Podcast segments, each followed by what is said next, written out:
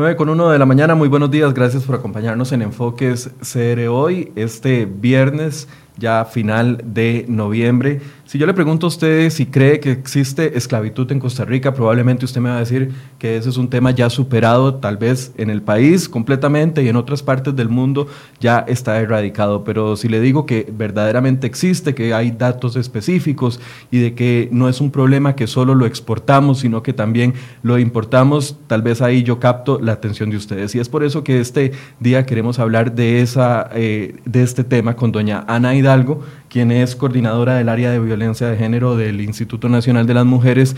¿Qué es la esclavitud del siglo, de este siglo que estamos viviendo? ¿Cómo se están dando estas formas de esclavitud? Bueno, de eso vamos a hablar esta mañana con doña Ana. Doña Ana, bienvenida. Gracias, buenos días. Buenos días. Tal vez antes de ir a un video donde vamos a explicar la situación país, explíquenos qué es la trata de personas.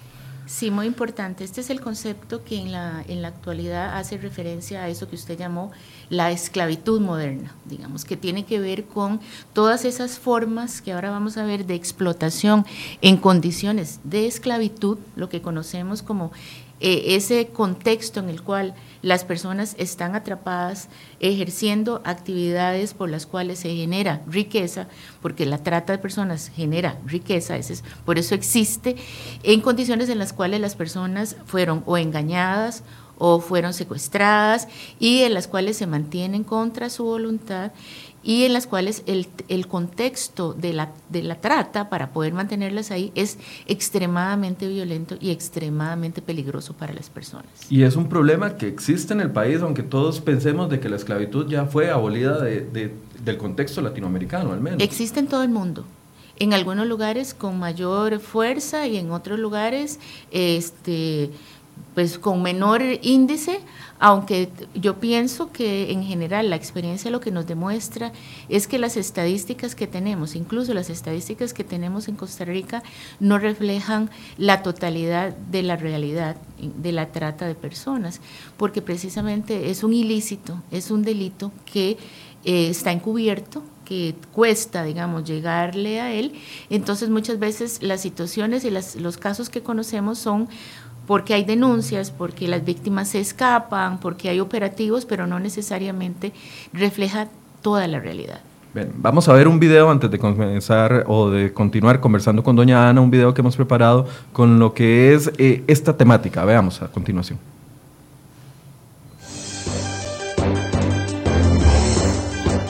Trata de personas. Este es el tema del que hablaremos hoy en Enfoques.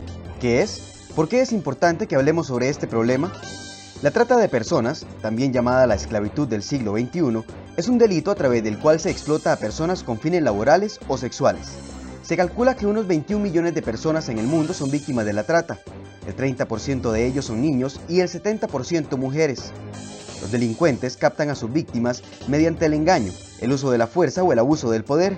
Cuando ya están controladas, las venden como mercancía sexual o para realizar trabajos inhumanos. En Costa Rica no es la excepción. Durante el 2017 se abrieron 62 investigaciones y se registraron tres condenas por este delito, en comparación con 35 investigaciones y al menos una condena en el 2016. Según datos de Migración y Extranjería, desde el 2010 a la fecha se han acreditado 211 personas como víctimas de trata, de nacionalidades costarricense, nicaragüense, colombiana, entre otras. Un reciente informe de la Embajada de Estados Unidos en Costa Rica llama la atención al país. Estos son solo tres de los hallazgos el gobierno no cumple plenamente con las normas mínimas para la eliminación de la trata. La distribución de recursos financiados por el gobierno para hacer frente a la trata siguió siendo insuficiente. El gobierno demostró un creciente esfuerzo investigando, enjuiciando y condenando a más tratantes. El siguiente es un extracto de este informe. Las autoridades han identificado adultos que usan niños para transportar o vender drogas. Algunos de estos niños pueden ser víctimas de trata. Las personas LGBTI, en particular las personas transgénero costarricenses, son vulnerables a la trata. Hoy en Enfoques profundizamos.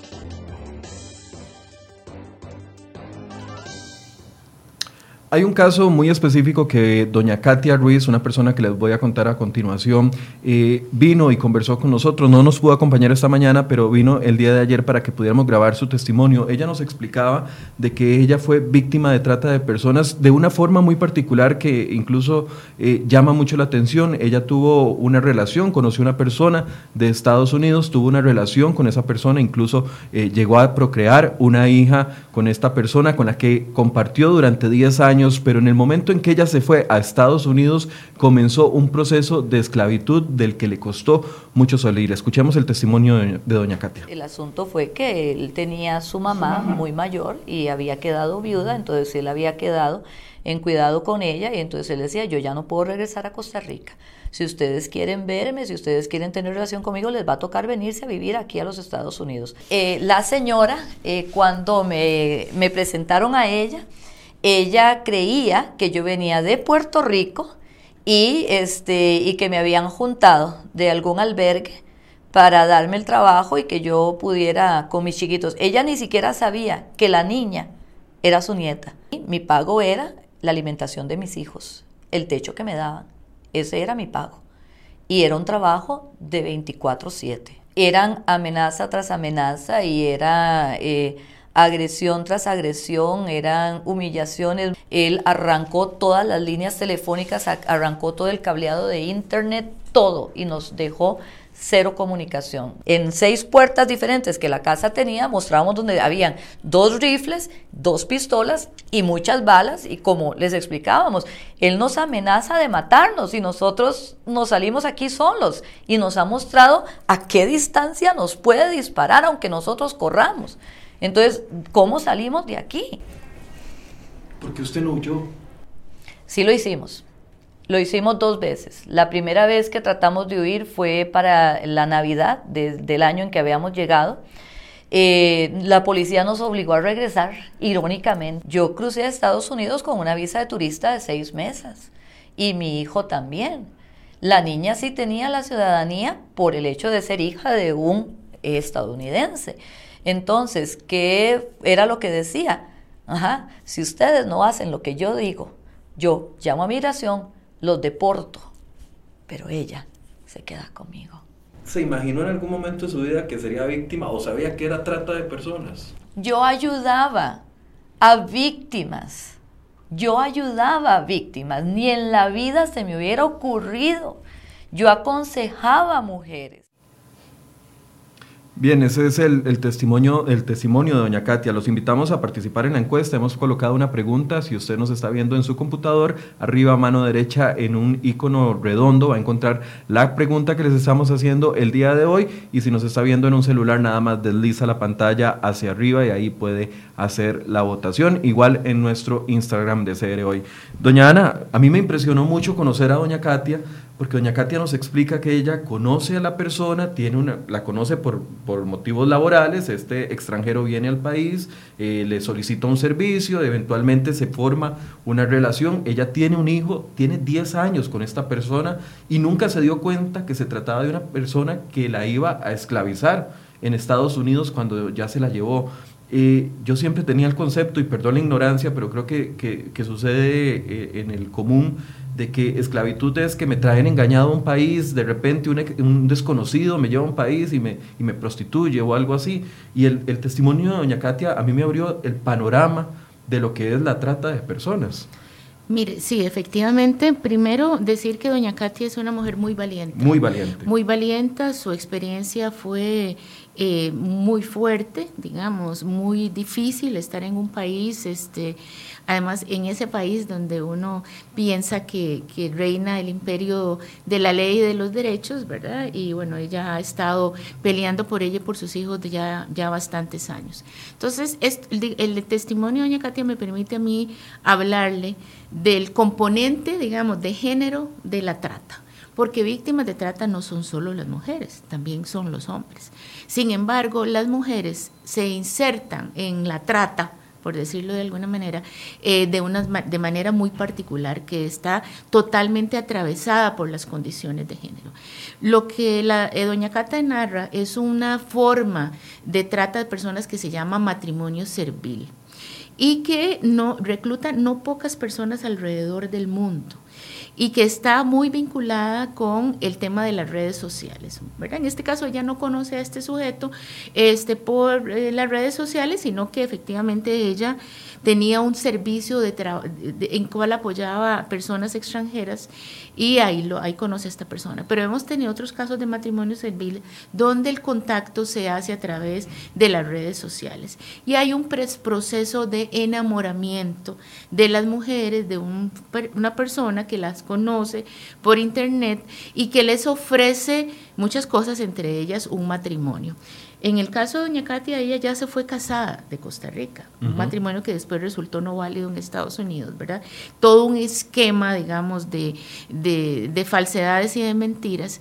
Y llamamos esto un matrimonio servil porque es personas que son captadas con el, la intencionalidad o la oferta de un matrimonio, y por eso digo que tiene mucho que ver con las mujeres, porque las mujeres de alguna manera vivimos ese tema del amor romántico y de la idea de que de, de la magia siempre todas las mujeres vamos a tener un príncipe azul que nos va a sacar de todos los problemas que tenemos, ¿verdad? Y somos en ese sentido más proclives a creer en este tipo de cosas.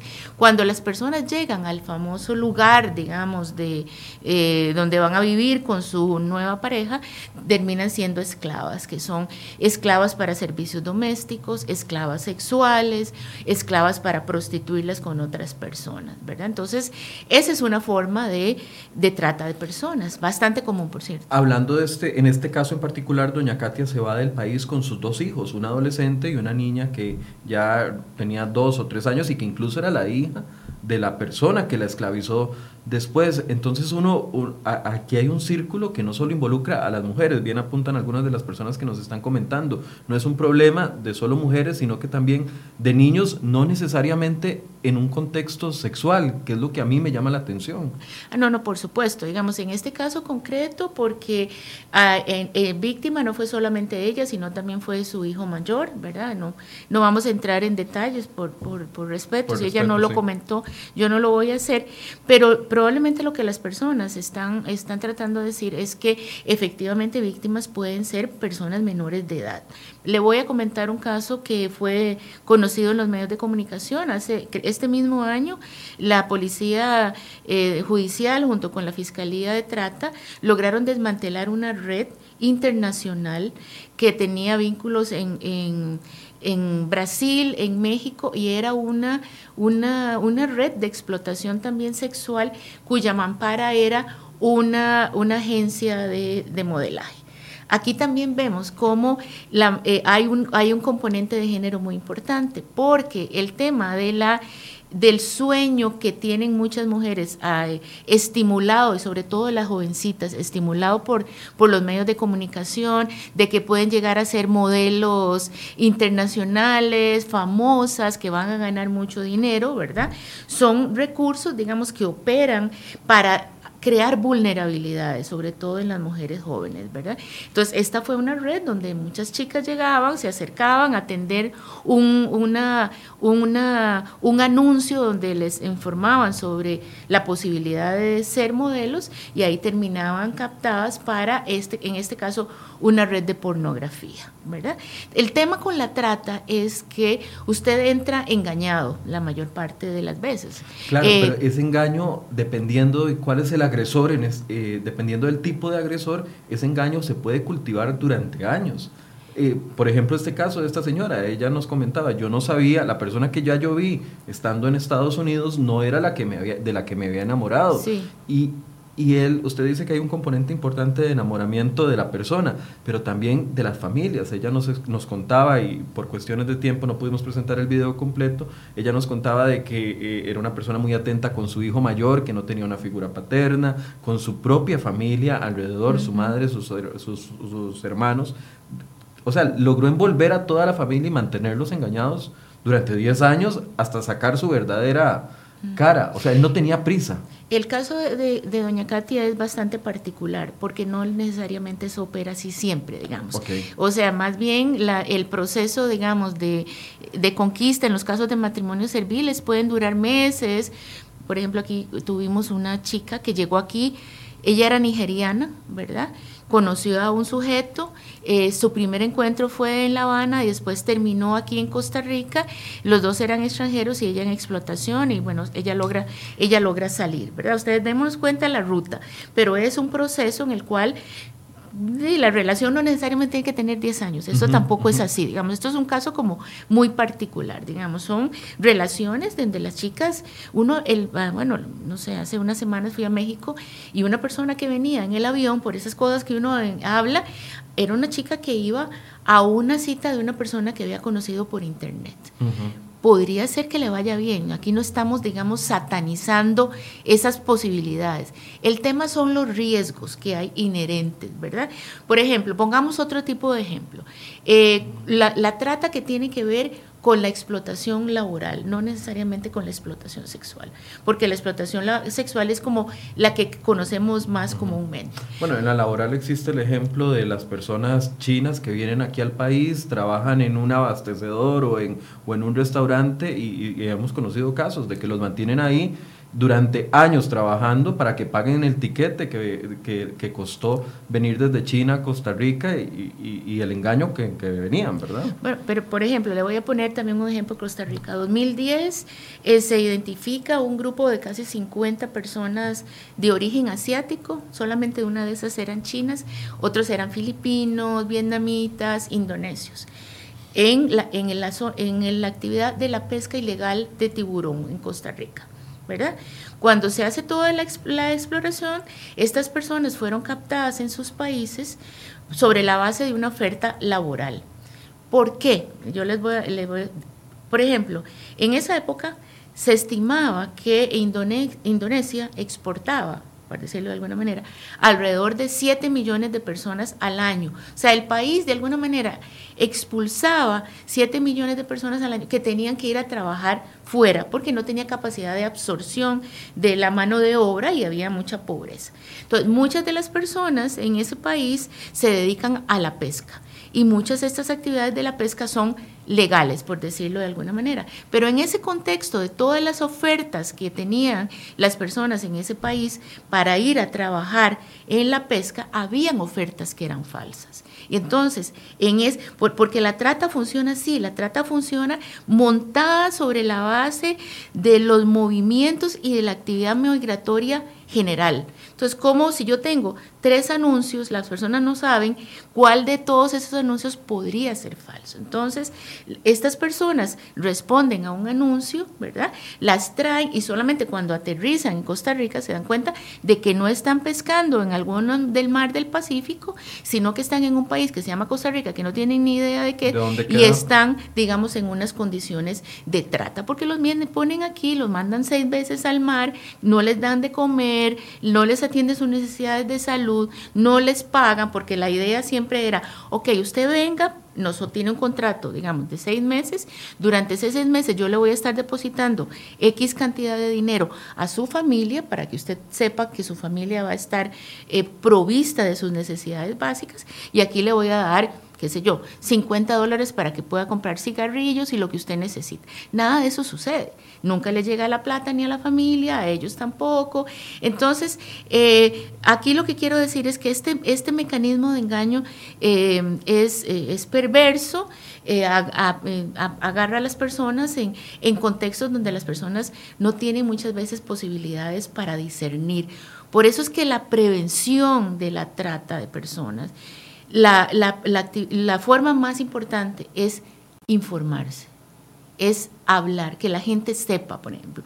Si las personas y las chicas quieren trabajar en modelajes, hay que investigar quiénes son esas empresas de modelajes, a dónde están, quiénes son los dueños. Si los, las personas jóvenes, porque eso también pasa y nos ha pasado en Costa Rica, jóvenes profesionales o no profesionales, personas que quieren un trabajo en otro país, trabajo en Japón, averigüen.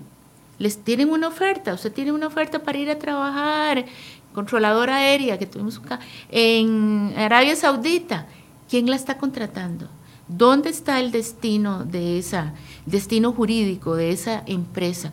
Si hay una embajada en ese país, averigüen quién es ese, y después de que se han asegurado de que esa oferta para estudiar o para trabajar es una oferta real, entonces acéptela, pero no se vayan de ojos cerrados. Ahora, tratando de, ir enlistando, por así decirse, las características de lo que puede ser el, esclavismo de, de nuestra era, podríamos decir que está basado en el método del engaño, con un ofrecimiento por lo general laboral para que la persona aspire a una mejor, a una mejor vida. Cuando llegan no encuentran ni el, ni el trabajo ni el dinero. ¿Qué pasa con los documentos? Que fue uno de los casos, de, de las explicaciones que a mí me llamó mucho más la atención que nos contaba ahora doña Katia.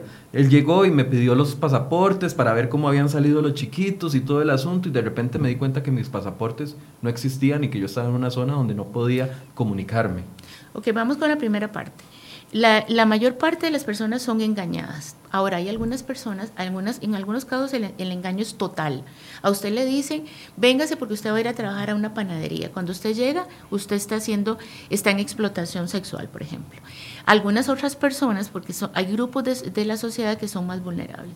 Algunas personas son captadas por lo que decimos por una captación parcialmente engañosa. Por ejemplo, las personas que trabajan, que son trabajadoras sexuales, porque hemos tenido situaciones en Costa Rica, les ofrecen irse a trabajar a México, a Cancún, y les dicen, ustedes van a ir a trabajar a México, van, en este caso a ellas no se les engaña porque no se les dice que van a ir a hacer otra cosa, ellas son, trabajan eh, en la actividad sexual, pero lo que no les dicen es que cuando llegan a México no van a recibir salarios, van a estar este, en las mismas condiciones de explotación, ¿verdad? En, trabajo sexual, pero en condiciones de explotación. Entonces eso es un, una variante también para un tipo de población donde el, el, engaño es parcial, ¿verdad? La otra, el otro tema muy importante es...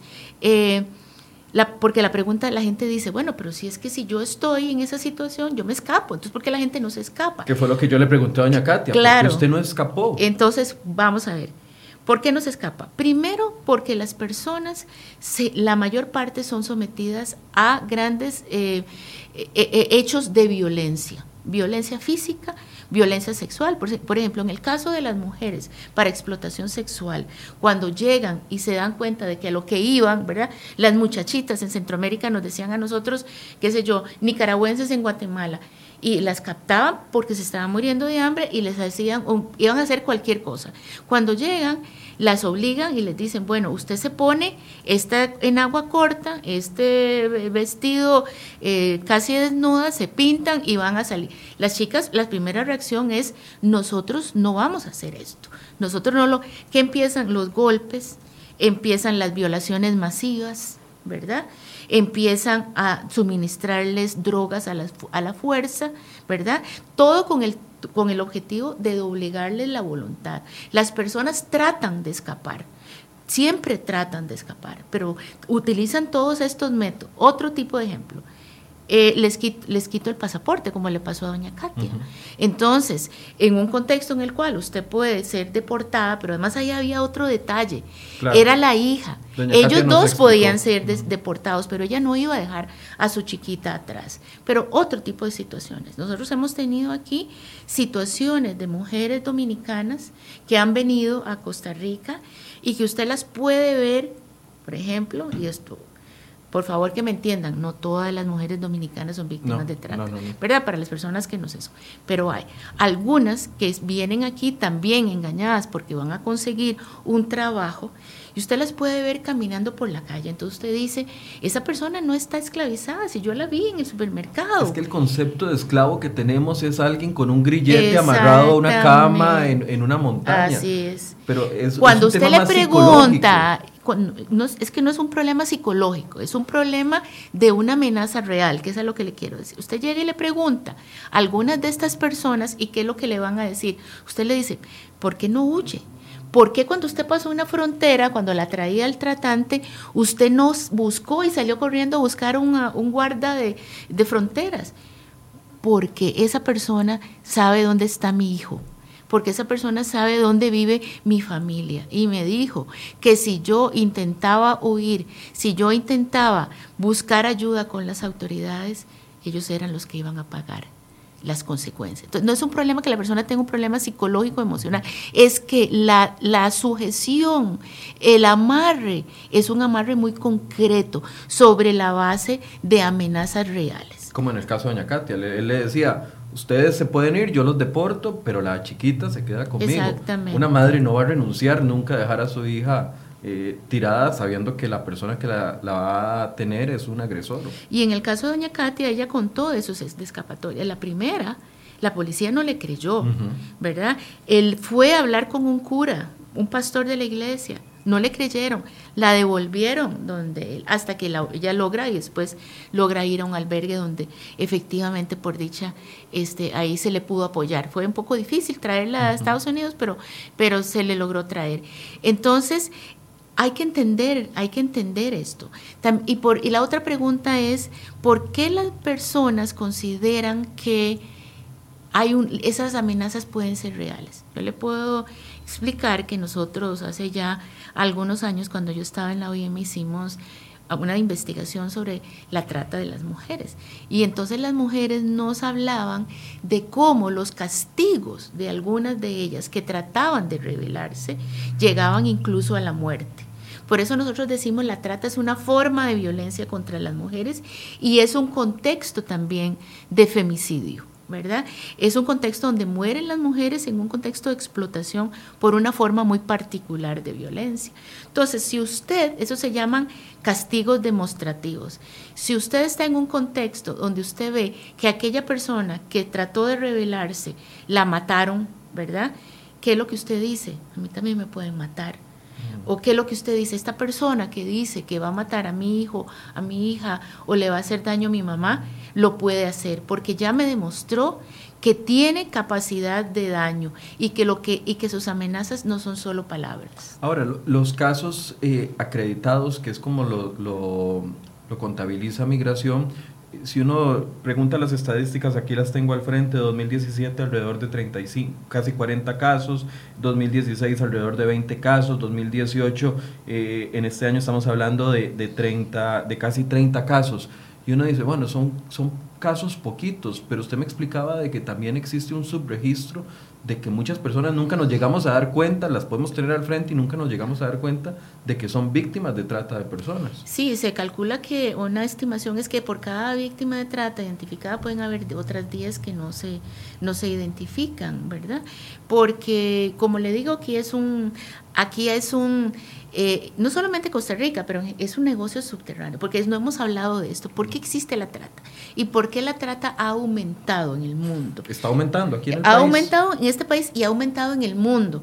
Y eso tiene, eso tiene que ver con las condiciones económicas, la crisis económica, que eh, que expulsa personas. ¿Por qué, digamos, una de las poblaciones que encontramos nosotros como más víctimas de trata sexual en el país son mujeres jóvenes nicaragüenses. No solamente ahora que tenemos la crisis, ahora que tenemos la crisis uno podría pensar de que hay incluso mayor riesgo, antes, digamos, de, de, esta última crisis política, donde sí ha existido durante muchos años una situación económica grave. Personas llegan a Nicaragua a captar personas para traérselas para acá, para dos tipos de cosas para explotación sexual. Entonces, muchas cosas de estas, ¿qué son lo que encontramos? En San Carlos, en la zona norte, bares de, perdón la palabra, de mala muerte, pero donde hay 10 chicas, 5 chicas que no las dejan salir para los que llegan a consumir sexo en ese bar a 10 mil colones, no sé, ¿verdad? Esas, esas, esas personas, eh, ¿y por qué existe? Porque esas personas salieron huyendo porque no tenían de dónde vivir, porque las engañaron de que aquí podían tener un, un trabajo, que podían ganar un poquito de dinero para mandarle de regreso a las familias y a los hijos pero también se captan personas para actividades laborales, que una puede decir, hay explotación, porque la línea entre la explotación y la trata es muy tenue, ¿verdad? Personas que vienen aquí a actividades económicas importantes sin las cuales la migración, sin que sin la migración a veces no subsisten, como la construcción, el agroindustria. Precisamente sobre este caso que usted nos está presentando, nuestro compañero eh, Manuel Sancho hace unos, eh, unos meses logró entrevistar a una nicaragüense que precisamente vino al país engañada y terminó siendo víctima de explotación sexual. Eh, tenemos el video en este momento y, lo vamos a escuchar para que ustedes pongan atención a este testimonio de esta muchacha nicaragüense, que lo que ella vivió y, lo que, y cómo logró buscar ayuda. Veamos.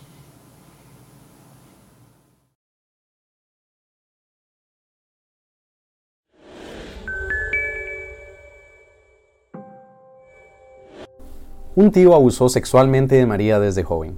Además del abuso, fue víctima también del abandono y agresión de parte de su familia, de su padre concretamente, quien le pidió no denunciar y luego hasta testificaría en su contra.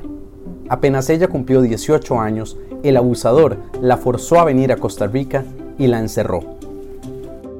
Me amenazó que si no me venía para acá iba a matar a mi familia y ya anteriormente ya había sido agredida por él me había enterrado navajas, me había eh, amenazado con pistolas, me golpeaba. Entonces, y obligadamente me tuve que venir. Ese señor me encerró como aproximadamente 15 mm, días por ahí y, tuve que tomar la decisión de salir. Eh, recurrí a la policía, yo no sabía por dónde andaba, estaba perdida.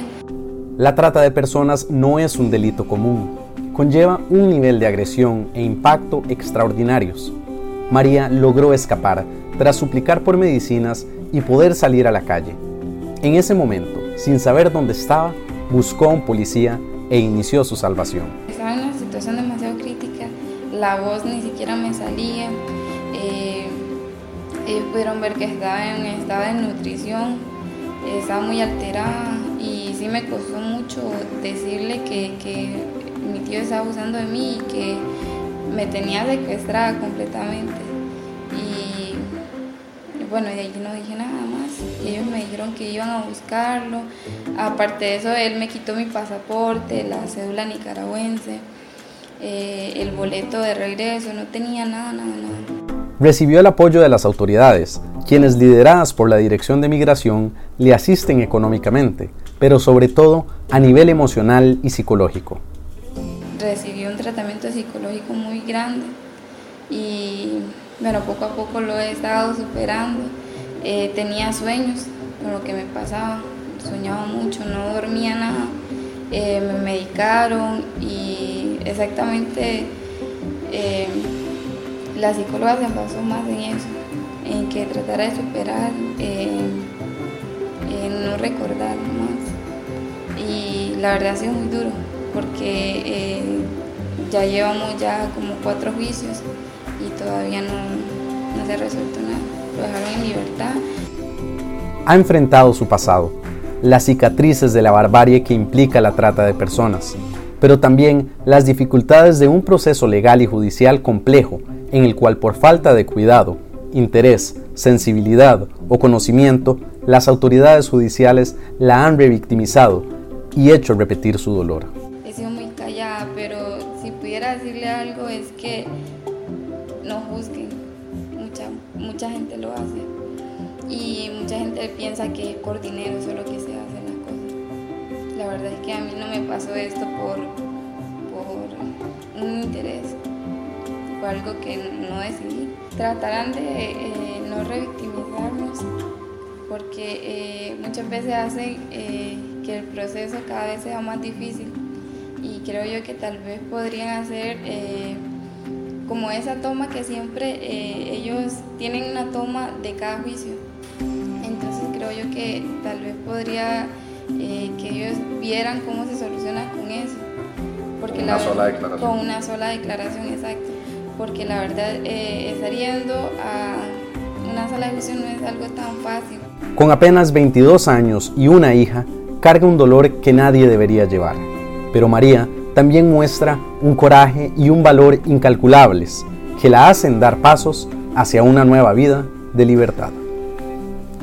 puedo decir que soy una mujer libre, porque antes no podía tomar decisiones. Y aunque me ha costado mucho, creo que eh, estoy siendo una mujer más empoderada.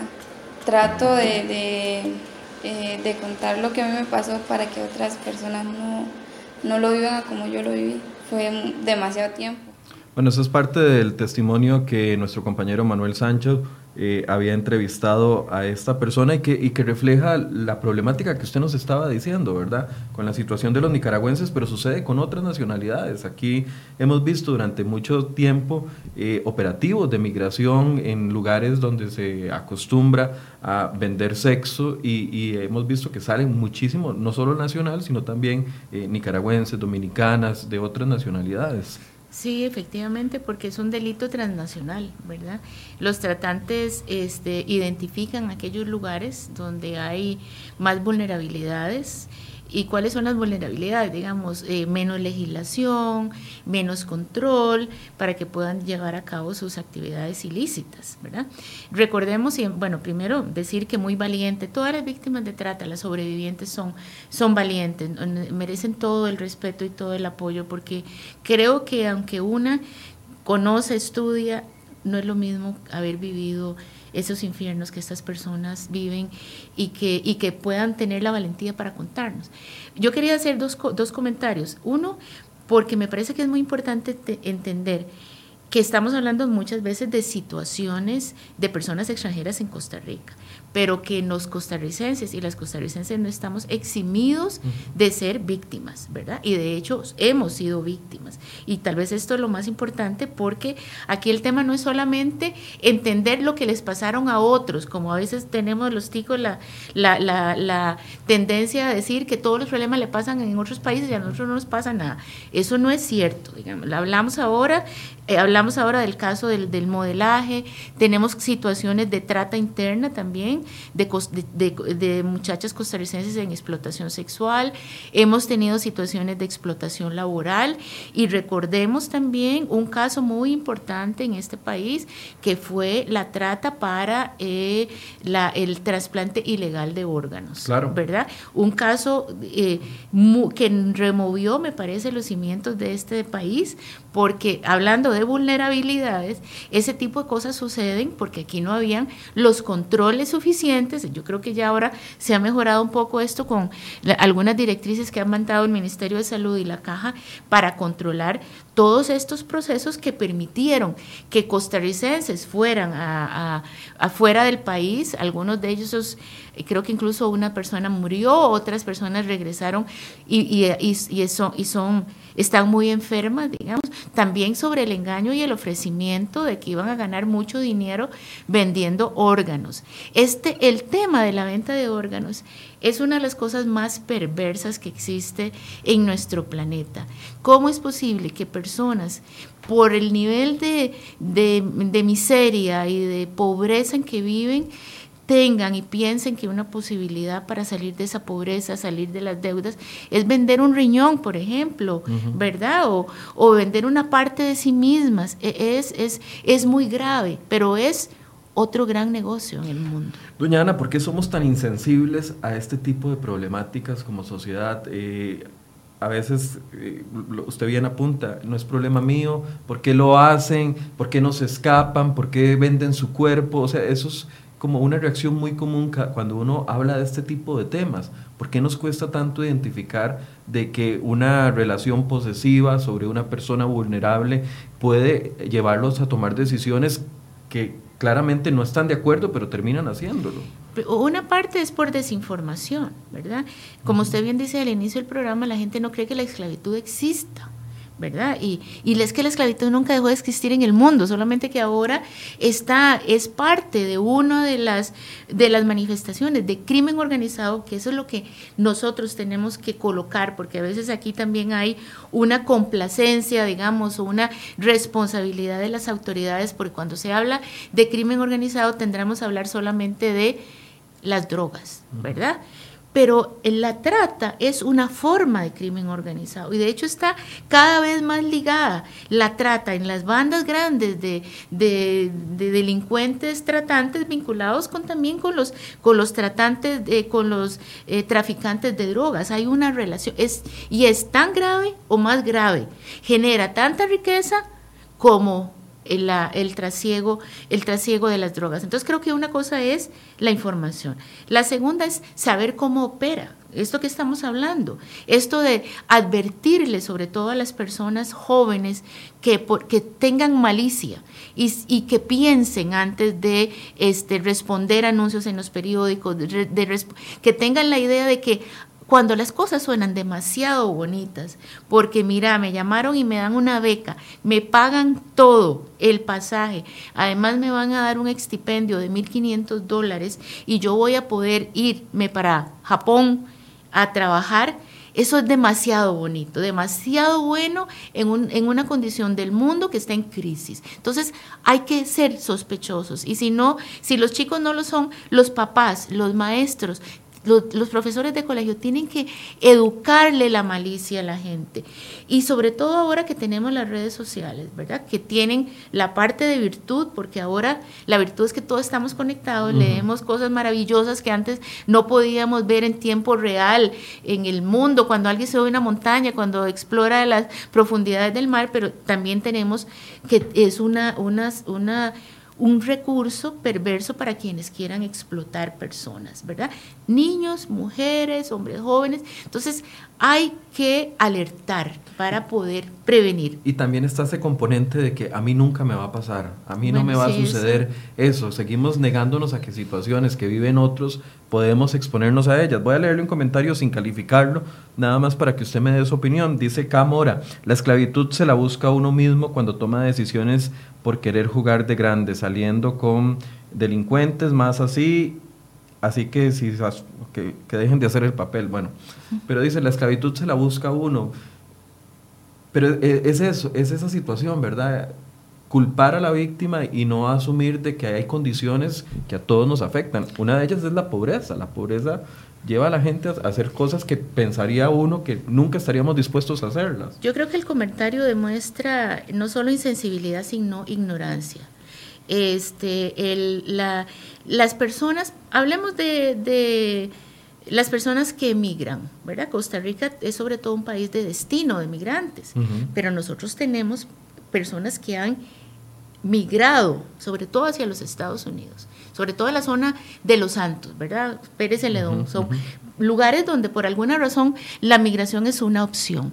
Entonces uno piensa, una persona que, que, que considera que puede, eh, que, que, quiere buscar una mejor vida en Estados Unidos, ¿verdad? Porque por razones aquí no le sirve, no está en pobreza, ¿verdad? El, hecho de que esa persona migre, nosotros no la podemos culpar si esa persona quiere buscar las opciones de mejor vida. Pero si esa persona va, viaja a México y en México trata de, entrar a los Estados Unidos y en, los, y en el tránsito es atrapada por una red de trata, como le pasó a un hombre costarricense, ¿verdad? Hace algunos años, captado en una red de trata y mantenido durante mucho tiempo en la frontera México-Estados Unidos haciendo trabajos porque era trata laboral, que él no quería en condiciones de esclavitud. Entonces estamos diciendo que esa persona se lo buscó o lo que esa persona estaba tratando era de buscar una mejor eh, vida para él y para su familia y hay gente inescrupulosa que se aprovecha de las necesidades de las personas, las engaña y las atrapa. ¿De quién es la responsabilidad? Parece que esto es, esto es muy importante tenerlo claro. Sí, eh, eh, es aquella costumbre de echarle la culpa a la víctima en lugar de tratar de entender las condiciones en las que, en las que está. Así es. Ahora, eh, a nivel país, ¿cómo estamos en tema de legislación, en tema de investigación, en tema de denuncia de este tipo de delitos? Eh, bueno, tenemos una ley, una ley aprobada hace ya bastantes años que se, está, se trata de impulsar. De hecho, bueno, creo que, que los números indican que hay una intencionalidad para buscar más. Desde mi punto de vista, este, creo que la se requiere más inversión de recursos, o sea, sería muy bueno que el Ministerio Público y el Poder Judicial le diera más investigadores al OIJ, que le destinara más fiscales a la Fiscalía, porque realmente lo que hacen lo hacen con muy pocos recursos humanos, ¿verdad? Uno no ve como que los recursos humanos que tienen en investigación otros delitos, como por ejemplo el narcotráfico, tengan tanta gente como tienen para la trata. Creo que si tuvieran más recursos podrían todavía hacer un mejor trabajo del que hacen. Se hace, yo creo que, que lo que se puede con los recursos que se tienen lo que se puede con los recursos que se tiene. Vamos a hacer una pausa en el, tema para ir a conocer algunos de los titulares más importantes que tenemos hoy en crhoy.com. Angie Cantillo nos los presenta desde la sala de reacción. Adelante, Angie.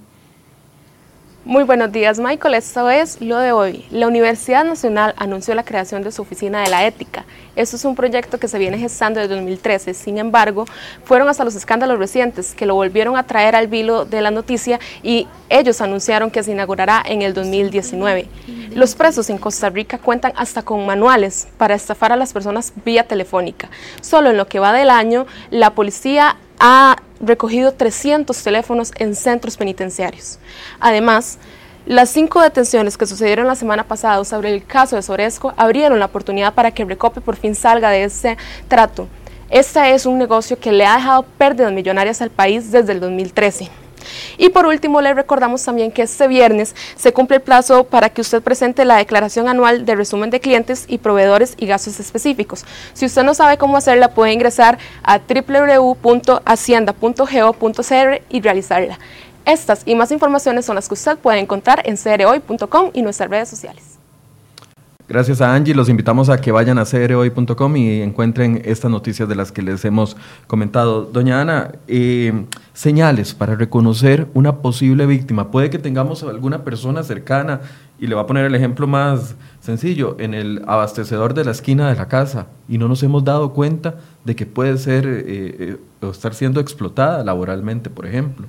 Me imagino que está hablando de la población china. Estoy hablando, sí, estoy hablando de la población Que tienen una, una cultura muy particular, ¿verdad? Efectivamente. Yo no podría decir que todas las personas que están trabajando en los supermercados y en las pulperías sean víctimas de trata. Pero a veces uno, uno, unas personas observan, digamos, personas que pueden estar trabajando desde las 5 de la mañana y son las 11 de la noche y no dejan de trabajar que no las dejan salir, este, que uno puede ser que incluso le, les vea su condición de salud tal vez no es la mejor. Eh, cuando hay este tipo de sospechas, tal vez lo, mejor es acercarse a la unidad de trata del OIJ para que puedan dar, tratar de hacer una, una investigación, ¿verdad? Yo quería decir otra cosa que le va a sonar tal vez muy particular. En este país, nos guste o no nos guste a unas o a otras, la prostitución en este país es legal, ¿verdad? Aquí no, no se persigue a las mujeres que este, deciden trabajar en el trabajo sexual. Pero aquí el mensaje es para los consumidores de sexo, para los hombres que van a esos lugares a, a pagar por sexo, que piensen que tal vez algunas de las personas con las cuales están manteniendo actividad sexual pueden ser víctimas de trata. Y uno pensaría que muchas de estas personas que practican eh, la prostitución o que consumen prostitución, tal vez no les, no les gustaría pensar que están con una persona que es una persona esclava. Entonces, esto es, una, es un mensaje muy directo, muy concreto para los hombres. Muchas, hemos tenido situaciones de víctimas que han escapado porque algunos clientes les han ayudado, ¿verdad? Al, clientes que ellas les comentan la situación en la que están y algunas situaciones ellos han ayudado. Porque, como, le digo, a uno le puede o no le puede gustar, yo en eso no me voy a poner a, hacer juicios morales, pero eh, me imagino que no es lo mismo estar con una persona que voluntariamente puede estar trabajando en eso a una persona que lo está haciendo en contra de su voluntad. Correcto. Y ¿Cómo funciona en el yo sé que el, el, INAMU tuvo una participación muy activa en la en el rescate porque fue el rescate de doña Katia, cómo funciona en el caso de personas que están, eh, ella nos comentaba que eh, no tenía acceso a internet, no tenía, eh, le habían arrancado las líneas telefónicas de la casa donde ella estaba, que los vecinos alrededor, incluso este señor que la tenía esclavizada para cuidar a su mamá, había dicho a los vecinos que, y a los vecinos y a la policía, que ella tenía un problema psiquiátrico y que a veces llamaba a la policía porque no se había tomado los medicamentos. Eh, eso era parte de la historia de ella. ¿Cómo, fue que se logró rescatar a esta señora? Porque ella escapó en el momento en que ella escapa y que ella, la, de la, creo que fue la tercera vez, algo así, que ella logra escapar con éxito, ella llega a un, a un refugio contra víctimas de violencia doméstica o de víctimas de violencia doméstica en los Estados Unidos.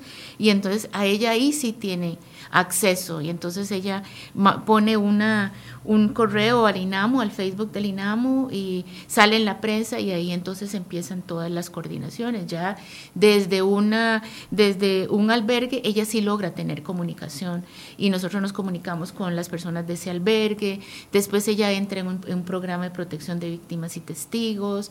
No fue fácil porque Costa Rica tampoco tiene, digamos, en pie un, un, mecanismo y sobre todo los recursos, porque aquí también hay un problema de recursos, de que traerle, hay que pagar un tiquete, a otras cosas, ¿verdad? Que estamos hablando de una persona este que no tiene ni pasaporte porque se lo quitaron, no tiene documentos que demostrar, obviamente no tiene dinero, no tiene ni siquiera dónde dormir. Todo eso involucra todo un, un, reto si queremos traer, y en este caso ella no era solo ella, sino con sus dos hijos. Y además el sujeto este activó procesos legales, entonces ella estaba además metida en un proceso legal, él le, quiso quitar la custodia de la niña, ¿verdad? Y entonces ella además estaba en esas condiciones que usted, pero además enfrentando un proceso legal sin representación legal, o sea, en una total desventaja. Entonces, bueno, hubo que hacer una movilización que duramos bastantes meses juntando voluntades de diferentes instituciones, eh, de la Defensoría, de la Cancillería, del PANI, de Migración, para eh, juntar, bueno, hasta la presidencia de la República se envió involucrada en este caso, para tratar de ver de qué manera... La vicepresidenta Ana Elena Chacón. Ana Elena Chacón, para tratar de ver de qué manera se apoyaba y se lograba en esa maraña que terminó siendo también un problema legal, eh, sacarla del país y poder que regresara aquí con sus dos hijos. En el caso de otro, bueno, ya hemos dicho que este es un caso muy particular, una situación muy particular, pero por lo general, en el INAMO, ¿cuántos casos atienden al año? Eh, ¿Qué tipo de situaciones son las más comunes? Digamos, en materia de trata. Eh, sí, en materia de trata. En materia de trata, lo que atendemos son más o menos las, las, las que son mujeres de este, digamos, pero en este caso, si fueron 30, las que son mujeres y algunas que no atiende la Oficina de Atención a la Víctima. Digamos, eh, cuando las víctimas son personas menores de edad, la, el seguimiento la atención la, la, recibe el PANI. En el caso de personas adultas, ya sean si son hombres o mujeres y dependiendo de las condiciones particulares del caso penal, los atiende la Oficina de Atención a las Víctimas y en otros casos las atendemos nosotras. ¿Y los casos más comunes son los que ya hemos conversado? Sí, son casos de, de trata sexual, algunos de trata laboral, depende de los, en los años hemos atendido diferentes cosas, diferentes tipos. ¿En su mayoría son extranjeras que están aquí en el país o en su mayoría son más bien costarricenses? En la mayor, en la mayor parte son extranjeras, porque las costarricenses por lo general, excepto que haya una situación de riesgo, se logran ubicar, digamos, y no tienen que ir a un albergue, digamos. Aunque sí, sí pueden seguir con la asistencia, o sea, la, la, ley crea un fondo para la asistencia de víctimas que permite que durante un periodo de tiempo las víctimas puedan recibir asistencia, ya sea para terminar e, estudios, para atender sus necesidades básicas, mientras logran encontrar un trabajo y una forma para, para lograr mantenerse. Eh, ¿Qué sucede o, la trata de personas tiene que ser necesariamente el traslado de un país a otro? Lo, trato de explicar. Podemos estar teniendo trata interna aquí mismo dentro de Costa Rica y no nos estamos dando cuenta. Sí, por ejemplo, le pongo un ejemplo, una muchacha que contesta un anuncio para un servicio doméstico. Contesta la llamada, le contesta alguien este, y ese alguien le dice, venga al parque de tal lugar, ¿verdad? para una la persona está en San José o donde sea, llega al parque de ese lugar, ¿verdad? ¿No?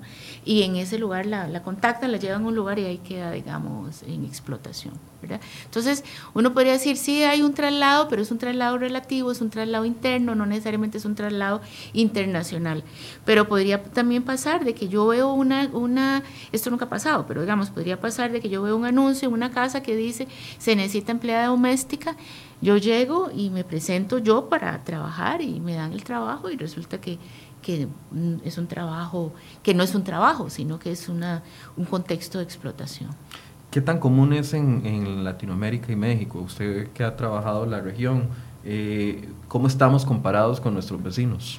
Eh, mire, es un poco complicado decirle porque uno no sabe si el tema es que no hemos identificado suficientes casos o qué, pero yo sí le podría decir que en el resto de Centroamérica la estadística es mucho mayor tiene mucho que ver con las migraciones, porque el tema de la migración, la migración en sí misma es un contexto de vulnerabilidad para las personas, las pone en una vulnerabilidad especial frente a la trata, frente a las redes de traficantes y frente a las redes de trata. Entonces, por eso hay, un, hay mayores eh, casos detectados de centroamericanos, porque los centroamericanos en general, con excepción de los nicaragüenses y las nicaragüenses cuya migración es hacia, es hacia hacia el sur, la mayor parte de la migración centroamericana es hacia el norte, y incluyendo la migración de México hacia los Estados Unidos. Entonces, en ese contexto hay mucha, mucho, mucha movilización, mucho movimiento de general todas las redes de crimen organizado, incluyendo la trata. Ser desconfiados es una recomendación que